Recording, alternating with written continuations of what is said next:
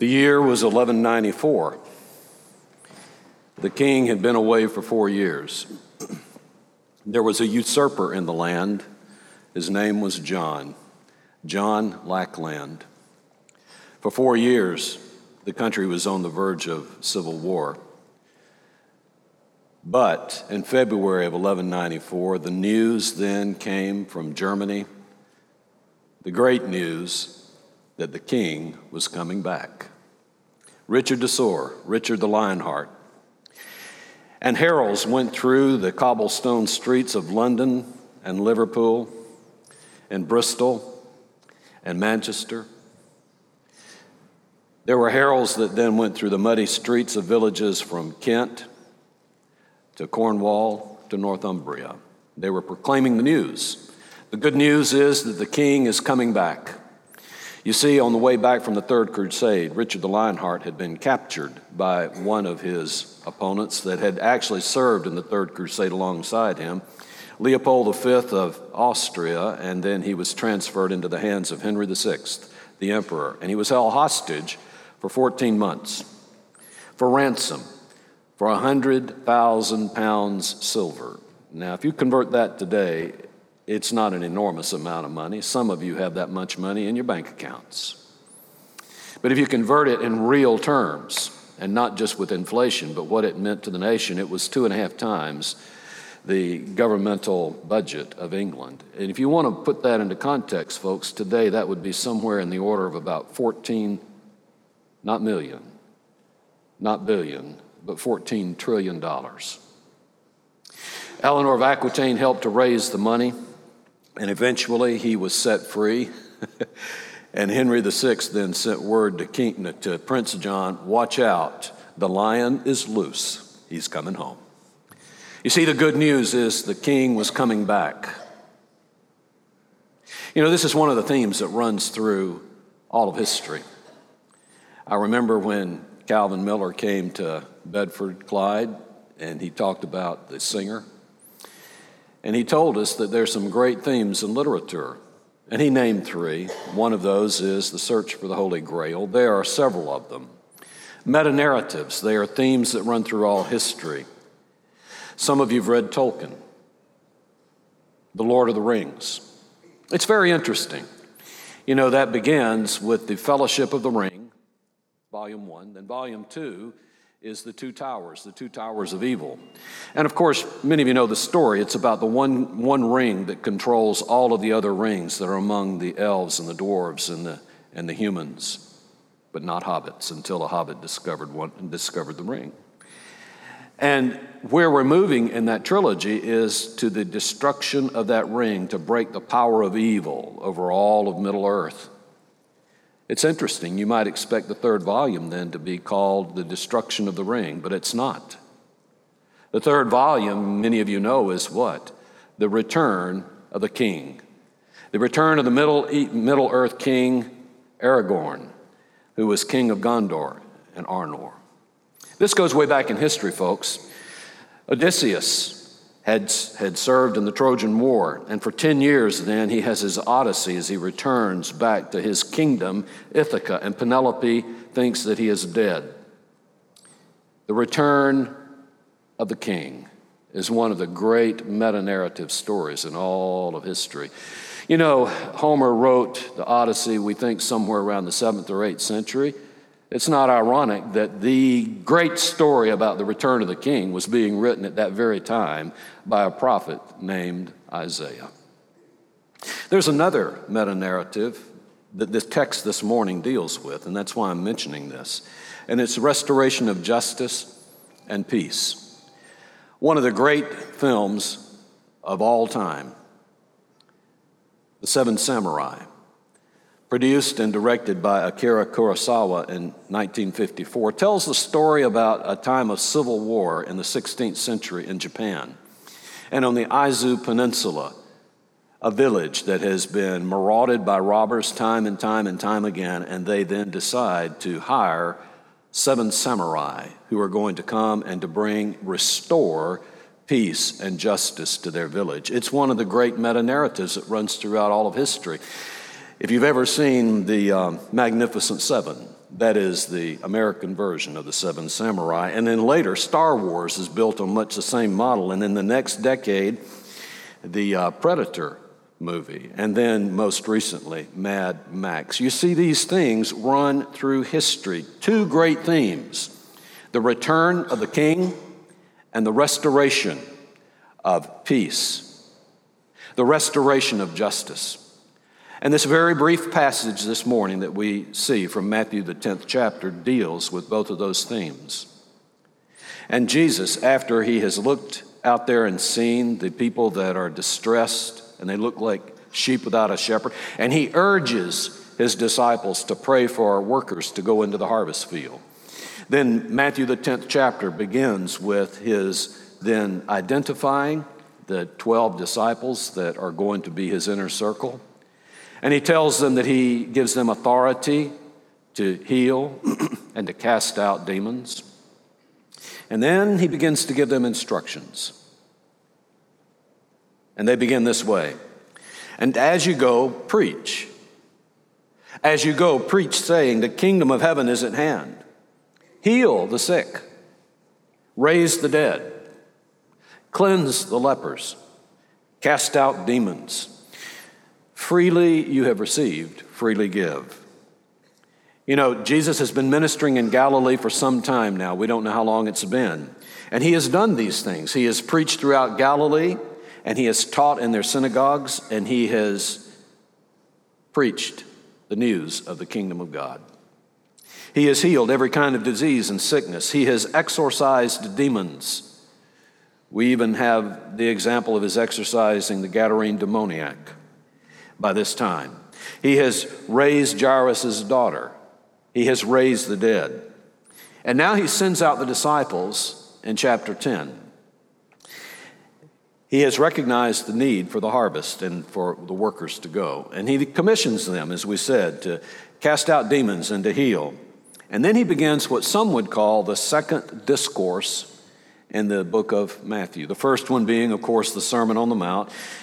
And in this discourse, in this set of teachings, which sounds remarkably like a sermon, he gives instructions about what to do. He gives warnings about how hard and difficult it's going to be as he sends them out among wolves. And then he challenges them about discipleship.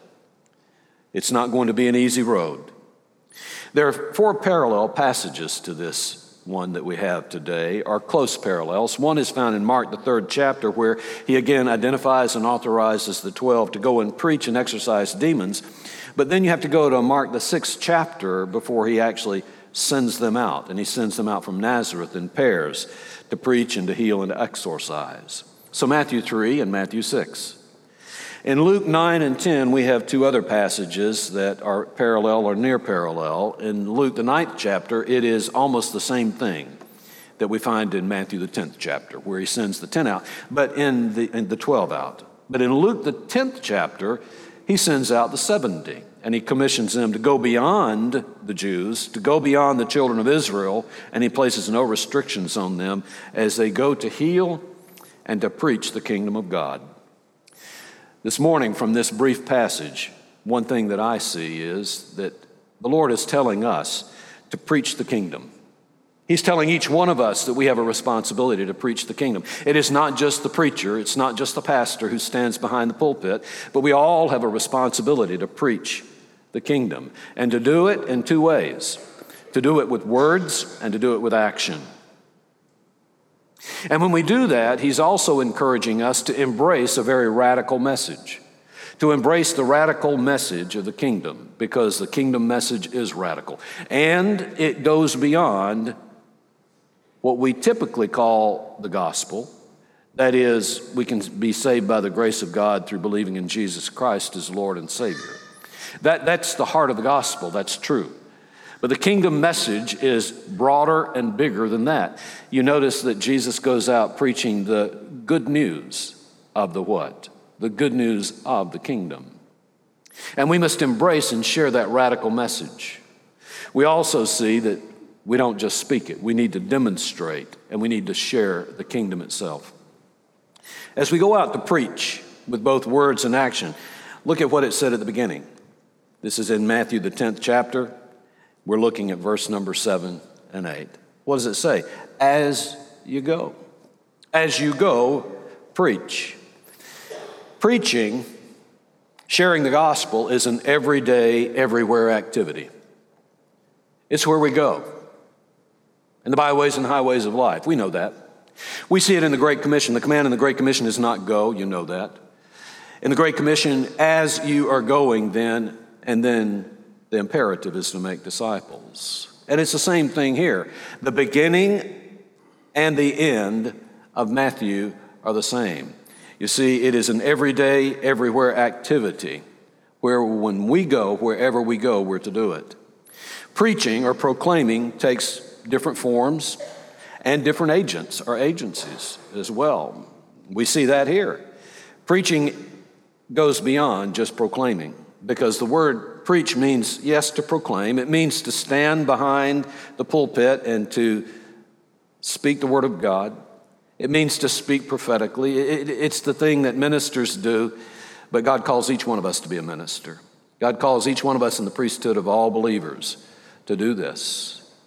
So proclaiming the word kerusso also means to, it's not just to stand behind a pulpit. It means to herald. It, it's like those heralds that went through the villages and the towns in England and they told people in an excited way, the king is coming back.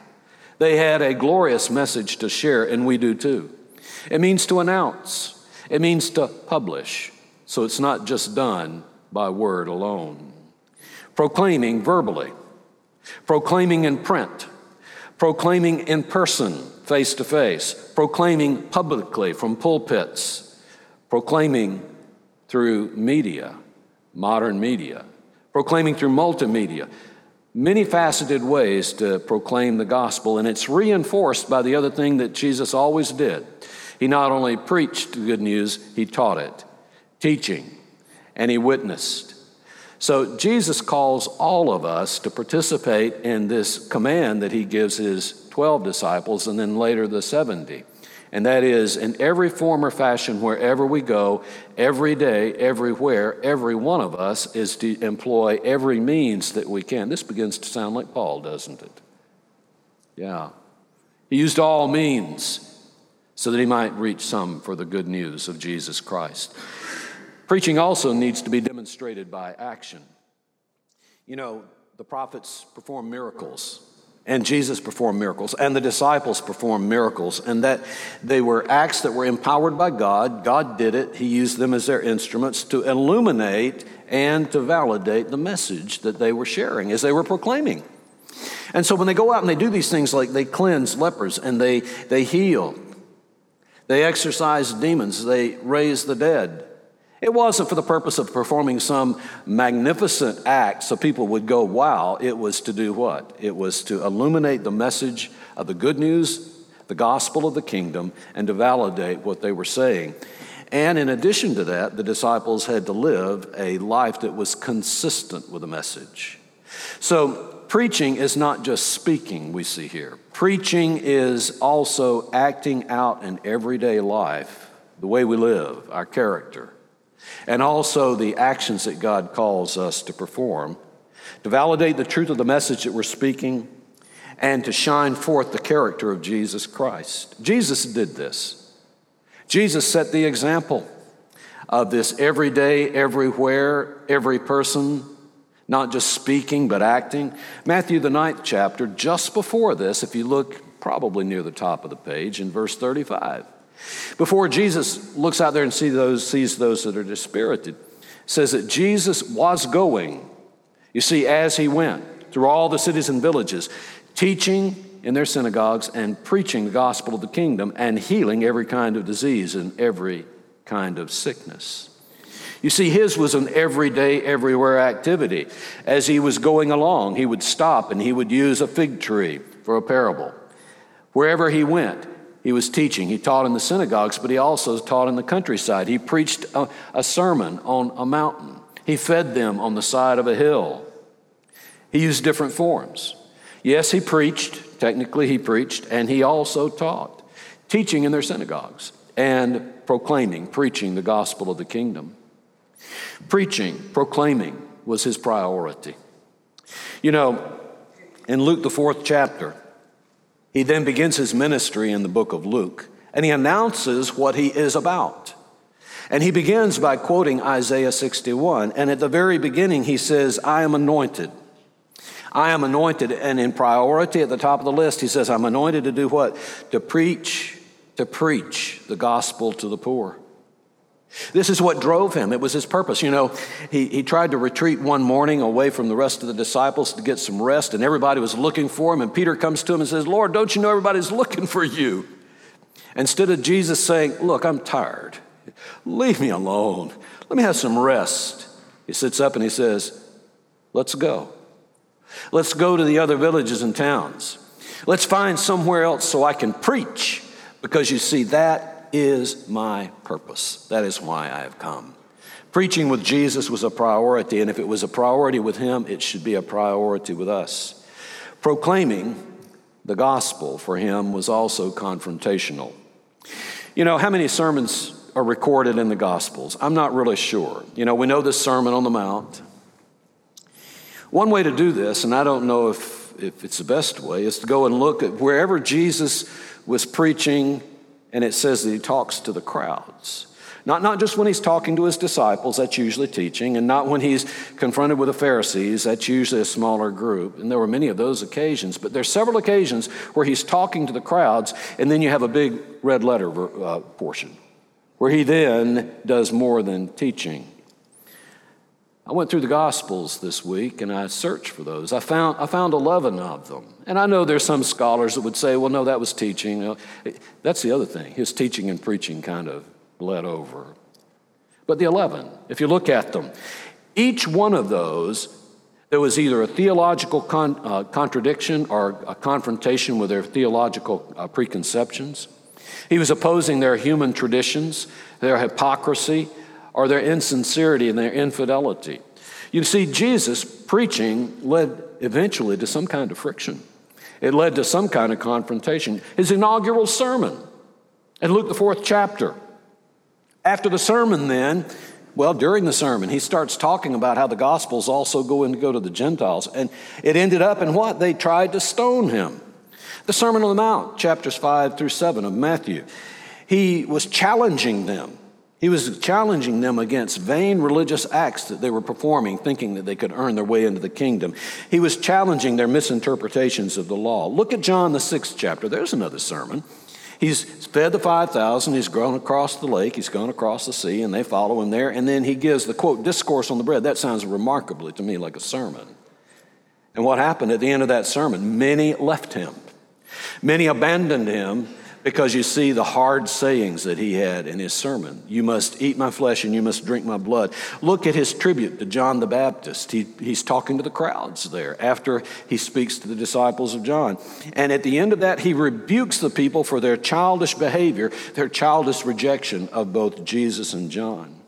There are three more sermons where the crowds come to him and they listen to him like he's preaching a sermon where he has already addressed the Pharisees. Three confrontations that he speaks to the crowd about, about the Pharisees, refuting their purity codes. And he turns to the crowd and he says, No, it isn't what goes into a man that makes him unclean, it's what comes out. And what he's telling them is, You need to be pure inside. He pronounces the eight woes upon the Pharisees, but folks, when you look at Matthew, the 23rd chapter, it's a sermon. He is preaching to the crowds. He rebukes the Pharisees for demanding signs, and then he tells the crowd, I will give you a sign, and he gives them the sign of Jonah.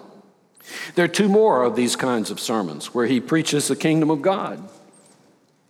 The other evening, Chris Gardner preached from Matthew, the 13th chapter.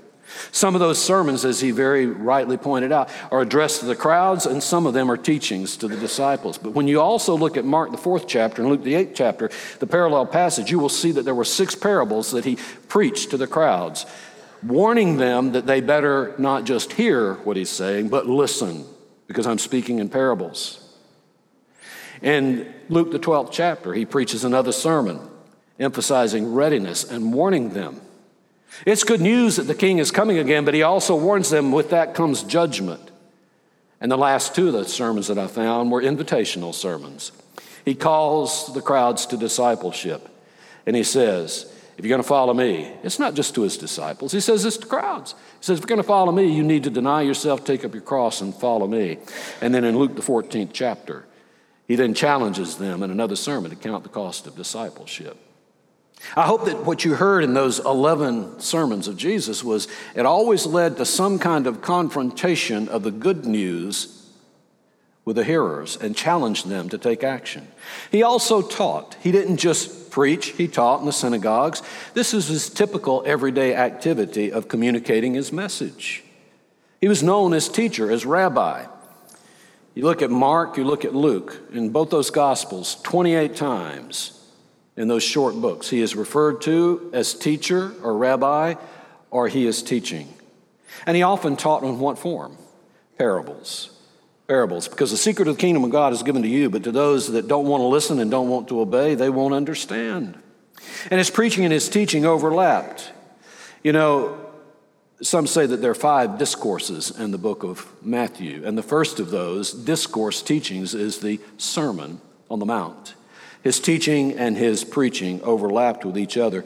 But his teaching always was characterized by this. When he finished, people were what? They were amazed at what he said. People ought to be amazed when we share with them the gospel, the good news of Jesus Christ. His authority exceeded that of the scribes, the teachers of the law. And another characteristic of it was, as I've already said, the gospel of the kingdom was confrontational. It scandalized everybody that heard it. He also demonstrated by action, not just every day, everywhere, he also took action, healing every kind of disease and every kind of sickness. You see, these miracles validated that he was the Christ, the Messiah, and it confirmed that his message was from God. And he did four kinds of miracles typically. He healed, he raised the dead, he cast out demons, and he cleansed lepers. That's exactly what he's calling his disciples to do. And he set the example. It was also a matter of his personal lifestyle. It wasn't just what he did, it's who he was. So, you know, Peter tells us in 1 Peter that he kept the law perfectly, sinlessly. So it was a matter of just demonstrating the message by his lifestyle, and he modeled as an example what he was speaking. So at the Lord's Supper, at the Last Supper, what does he do? He washes his disciples' feet, and then he looks at them and he says, I am setting for you a what? An example. Paul later, when he's writing to Corinthians, uses this as one of his teaching points. Paul says to them, Follow my example. Not just what I say, but follow my example. Well, who is Paul to say that? What else does he say? Follow my example just as I have followed the example of Jesus Christ. See, see, Jesus didn't just say and teach and preach and act, he also demonstrated by example. But, friends, example and action by itself falls short. An exemplary life keeping the law. And we still do keep the law in respect to what God commands us to do. Being obedient, being exemplary is not enough. You know, Francis of Assisi uh, supposedly said this, and you know the quote Preach the gospel at all times, use words if necessary. Well, the problem with that, folks, is I, I, I believe we need to set an example. And I, I think we can communicate the gospel in our example. But the problem with that is apparently Francis never said it. We can't find it recorded anywhere that Francis said it. Not only that, Francis was one of the foremost gospel preachers of his age. He preached passionately, he spoke the word of God passionately. You see, that's what the mendicants did. That's what the Franciscans and the Dominicans did. They were known as preaching orders, not just serving orders. And Francis's ministry amongst the people demonstrated the words that he was speaking. They were not a substitute for it. My point is this, folks it's not enough when we go out in the world and we say, Well, I'm just going to live a good life and let people watch me, and therefore they're going to believe the gospel. Folks, they won't know the gospel unless we explain it to them. Miracles even will not convince them. If you walk out tomorrow and you turn water to wine, which you won't do, that will not convince them. Jesus said the very same thing. If they don't listen to Moses, if they don't listen to the prophets, he said when he was speaking about uh, Lazarus and the rich man, at the end of that parable, he said, if they, don't, if they don't listen to Moses and the prophets, then they will not be persuaded, even if one is raised from the dead. Jesus Christ was raised from the dead 2,000 years ago, folks, and there is a world out there that doesn't believe it. There needs to be communicated explicitly the message. Nothing substitutes. Nothing substitutes for the utterance that we have on our lips that is empowered by the Holy Spirit to communicate God's message. Peter and John stand before the Sanhedrin. And the Sanhedrin is jealous because they performed this miracle and healed a man that was lame at the gate called Beautiful. They are jealous of that, but the thing that strikes fear in their hearts is the message. It's what they're saying. And what do they, what do they ask him? By what authority or in whose name are you speaking these things? And when they tell them it's Jesus, they tell them to do what? They don't say, don't go out and perform any miracles. They say, shut up, shut your mouth, don't speak. That's what they were afraid of. And you know what happened. They called him back again and said, Didn't we tell you after you went out and did it again? Didn't we tell you not to speak the message? And you know what the disciples said. They didn't say, We can't stop performing miracles. They said, We cannot help it. We cannot avoid speaking about what we have seen and heard. Friends, this point I think is very important. As we go out as workers in the harvest field, it is imperative, yes, that we set an example. It's imperative that we serve people. It's imperative that we demonstrate the gospel, but there's no substitute. There's no substitute for speaking it explicitly. A couple of other points. We need to embrace and share the radical kingdom message. It scandalized everybody, folks. Scribe and Pharisee. It scandalized the Sadducees and the high priest. It scandalized the Herodians and the Romans. It scandalized the Greek speaking and Aramaic Jews, everybody, because it defied religious traditions, it threatened political power, it overturned the social and economic status quo, and it challenged the philosophic worldview of the pagans and the Jews that day and their skepticism. When we go preach the good news, we embrace a radical kingdom message, and that is the king will return. The king is coming again. What does this mean? The king will reign. God is sovereign over all creation, and his son is going to return in victorious glory. Do you believe it? The sun will be darkened and the moon will not even give its light. The stars will fall from the heaven and the heavenly bodies will be shaken, and then they will see the Son of Man coming on the clouds of glory. Do you expect that?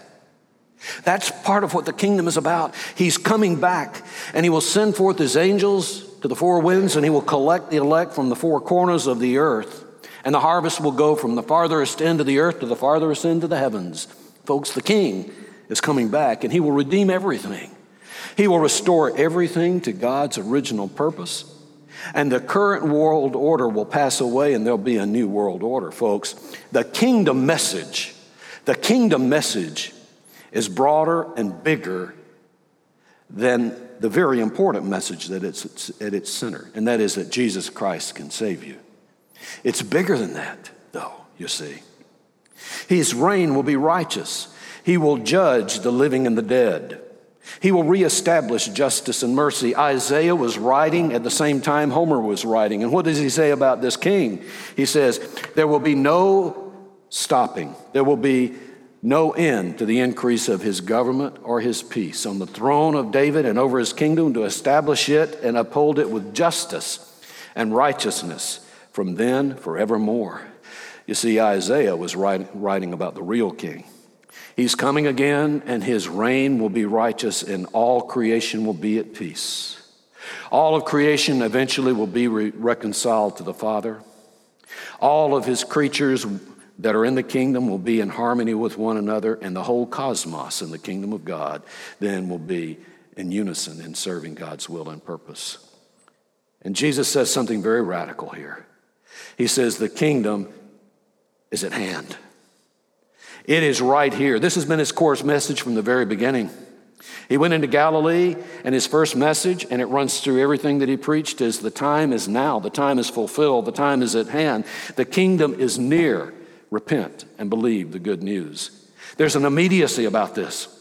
We do not know when the Lord is going to come. It can come before I finish this next sentence. We say, no, it's not going to because it hasn't for thousands of years. But, folks, it can and it will. Someday the Lord is going to come and it is going not only to amaze and shock people,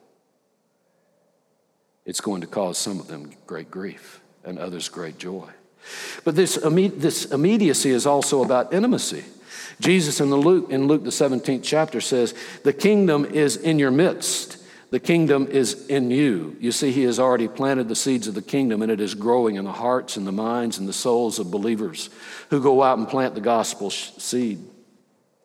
There's something about embracing this radical message that is very important. Not only should we speak it explicitly, but we need to be warned that it will meet resistance. You see, we're in good company when we go out there and we share the good, the good news. We're in good company when we at first maybe feel intimidated because we know that it's going to be confronted by people. Jesus said, If the world hates you, just remember this it hated me first. In Matthew, the fifth chapter, in the Beatitudes, of course, he says, Rejoice and be glad when you do this, when you share the kingdom. Rejoice and be glad when you face tribulation and trials, when you face opposition. For great is your reward in heaven. For in the same way they persecuted the prophets who were before you. So we need to speak the message very clearly. We need to understand that it is about the king coming and a whole transformation of all reality. And it's going to meet resistance. The world doesn't believe it. And finally, we need to demonstrate and share the kingdom. Heal the sick, raise the dead, cleanse lepers, and cast out demons. Words aren't enough. Now, there's the other side of the message. We need to demonstrate by our behavior and our actions. They need to match and illustrate our words. Jesus did it. He healed, He raised the dead, He cleansed the leper, and He cast out demons.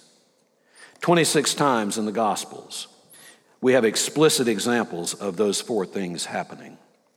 But He did it every day much more than 26 times. And he called his apostles to do the same thing. And they went out and they did these things. They cleansed the lepers, they healed, they preached the good news. And they came back and they reported to him, and they had great joy. And then later we find Paul raising the dead, Tabitha, and we find uh, Paul raising Eutychus and Peter raising Tabitha.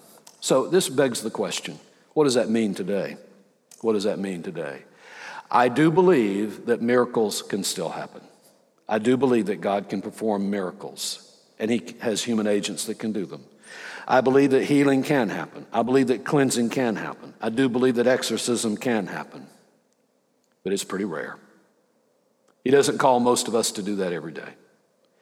Raising the dead, I believe that the gospel, the life giving gospel, enables people to be born again and born from the, the deadness of their sins. The point in this, folks, isn't, is he expecting you tomorrow to go out and cleanse the leper? No, the point is, put no limits on what God can do through you. Put no limits on what God can do through you. Put no limits on the gifts that you have and how God can use them to demonstrate his power through the gospel. You see, that's the way God usually works today. He works through the common graces of your ministries. You may bring healing to a sin sick soul. You may bring relief to a depressed person that is besieged by spiritual oppression. There are many things that you may do as you go out and proclaim the good news. We need to act, we need to use our gifts, and we need to put no limits on God. And the reason for this is very simple freely we have received, freely give. What does that mean? I think it means three things. Number one, you have abundantly received, you must abundantly give. Give all of what God has given. I think it also means that we have been set free. And if we have been set free, freely we have give, received, we need to communicate the message that sets others free. But the heart of the message is this you've received this as a gift by the grace of God. You have received the salvation of Jesus Christ and redemption and eternal life. You have been rescued from sin and sickness. You have been rescued from the wages of sin, which is eternal death. You have received that freely. You have no right to hold on to it. You must freely give it away, give it all away. So, as we think about workers going into the harvest field, friends, I think this sermon says this to me. God calls us, each one of us, wherever we go, to step outside our comfort zone. God may be calling you to step outside your comfort zone this week, to speak when the Holy Spirit gives you utterance, to communicate whenever the opportunity comes to communicate the gospel of Jesus Christ. Our actions then should reveal the words to be true. Our character, we must act in consonance with those words. And when we do, folks, we communicate a radical message of the kingdom, which is going to be confronted by the world. Don't be discouraged. Do not grow weary in well doing. Don't be discouraged. For you see, God will take that gospel seed and He'll find somebody else to water it and somebody else to nurture it, and God will bring the increase. We need to remember it's a privilege, it's a gift, a gift that we have received freely, and we need to minister freely in the kingdom of God. Wherever you go this week, God may provide an opportunity for each one of us to share the good news of the kingdom. He's coming back. He's coming back. And before he comes back, you have an opportunity to receive him as Lord and Savior. He's coming back. And we don't like to say this, but it's the truth. He's coming back. And if he comes back and you have not received him as Lord and Savior, you will spend eternity in a darkness separated eternally from God. The choice is yours. Now is the accepted time. Now is the day of salvation. And that's confrontational, friends. But we received it freely. We need to give it freely because we love the people that He calls us to communicate the gospel to. Let's pray. Father, we thank you that you have given us the great gift of the good news of the kingdom, that we are children of the King. We anticipate eagerly His coming back. Let us never be lazy. Let us never be indulgent. Let us never relax thinking that that's never going to happen. Let us live our lives with eager anticipation, expecting the King to come back immediately. In Jesus Christ's name we.